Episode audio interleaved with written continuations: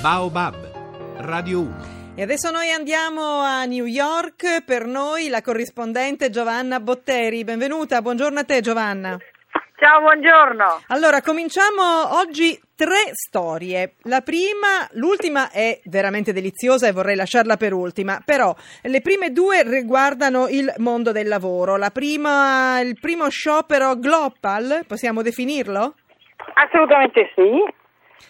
E cosa ci racconta questo sciopero dei dipendenti in tutto il mondo, dei fast food di tutto il mondo?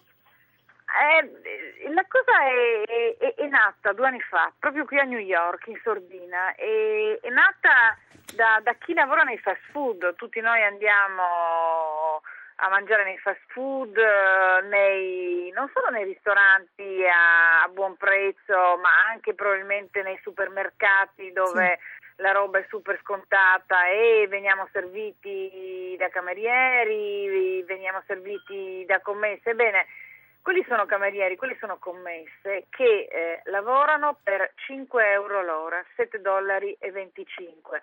E la cosa terribile è che sono milioni e milioni di persone qui negli Stati Uniti che pur lavorando e lavorando pesantemente perché pensa soltanto nei fast food, la vita che fanno in piedi tutto il giorno, nove ore in mezzo alla puzza d'olio fritto a servire hamburger e patatine. Ebbene, pur lavorando e lavorando duro, non riescono ad arrivare alla fine del mese. Molti di loro vivono al di sotto della soglia di povertà e eh, campano soltanto grazie ai sussidi del governo. È nata due anni fa sordina qui a New York, perché naturalmente i lavoratori di fast food sono quelli che non hanno titoli di studio, molto spesso sono immigrati e quindi hanno anche paura.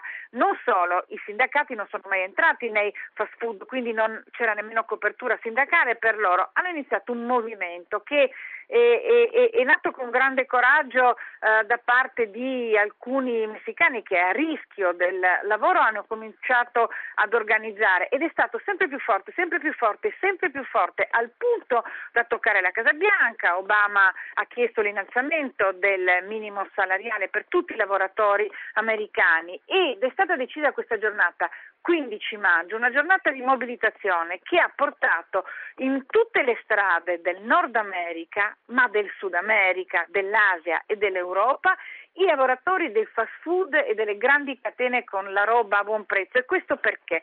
Perché il congresso americano ha già bocciato l'innalzamento del tetto, perché il congresso americano è fortemente influenzato dalle lobby, le lobby di McDonald's, le lobby di Walmart, che in qualche modo finanziano le campagne elettorali di senatori e deputati, e da pensare questo quando diciamo che non vogliamo il finanziamento pubblico ai partiti, e quindi finanziano le loro campagne ed evidentemente influenzano anche il loro voto. Allora milioni di persone in tutto il mondo mondo, lavoratori di fast food e anche altri lavoratori in segno di solidarietà, hanno alzato forte la loro certo. voce perché a chi sta nel Parlamento americano arrivi anche la voce dei lavoratori e non solo la voce degli industriali. Pensate un po' che insomma qui si protesta in tutto il mondo perché si vuole far salire la paga eh, oraria mi, da un minimo di 7,25 dollari a 15. Esatto, pensa, euro, che, sì. pensa, che, domenica in Svizzera si vota e, e si avrà, se ci sarà l'ok,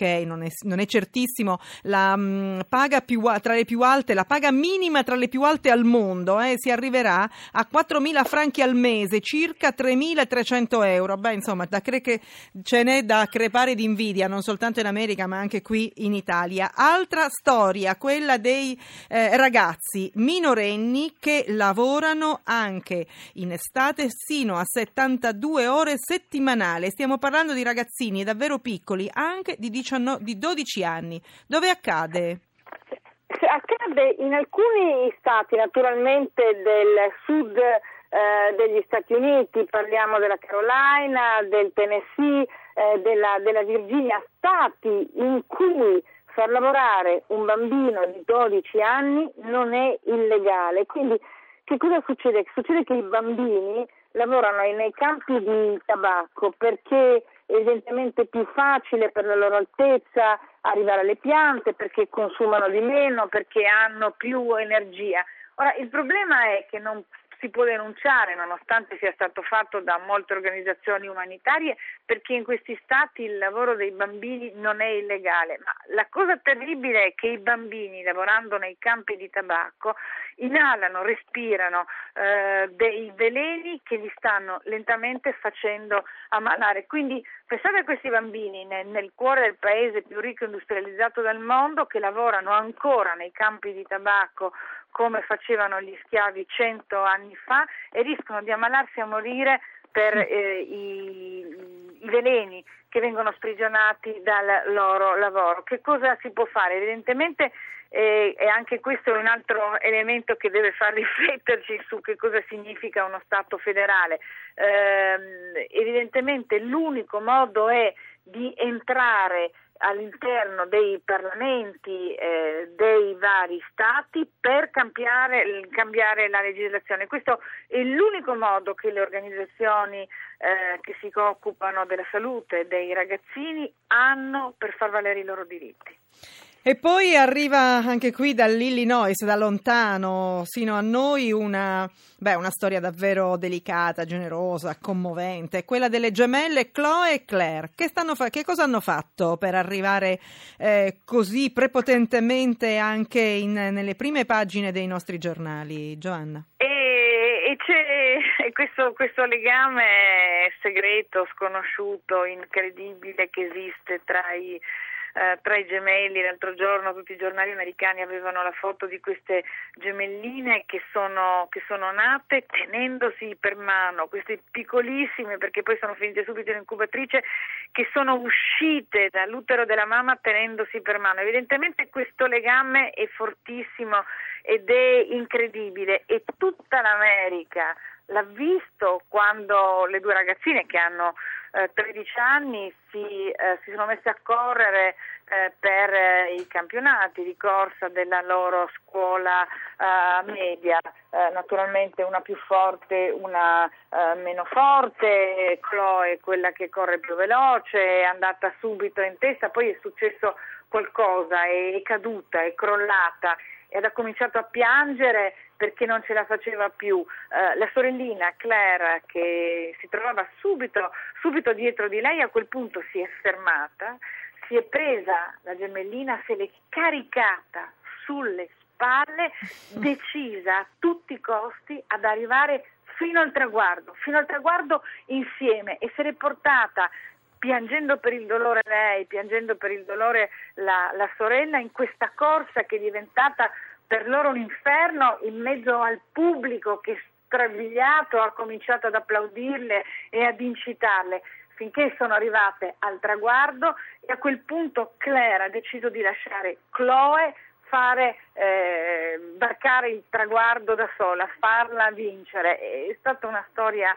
incredibile, il loro allenatore eh, ha detto che avrà allenato centinaia e centinaia di atleti, ma mai, mai, mai, mai ha sentito in due persone così giovani forte il senso dello sport, forse, forse la solidarietà che si è persa anche nel, nello sport professionista, qualcosa di così grande certo. che evidentemente ha ha colpito nel cuore, nel cuore l'America. Eh, e tanto che questa storia bellissima è arrivata fino a noi, veramente una storia che ci aiuta a stare meglio. Grazie Giovanna Botteri eh, per essere stata con noi, corrispondente da New York. La prossima settimana, grazie Giovanna. A lunedì e a tutti, buon fine settimana. Grazie anche a te, ciao.